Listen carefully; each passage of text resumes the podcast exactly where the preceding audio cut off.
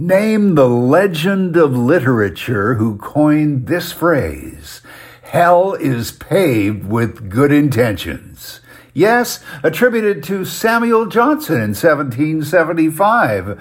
However, upon further investigation, the origin gets a little murky. Truth is, since then, there have also been a couple of updated versions verging on plagiarism that seem to fit the bill as well. No, not Samuel Johnson, but Samuel L. Jackson exclaimed in 1994, Well, hell, my home was paid for by Pulp Fiction.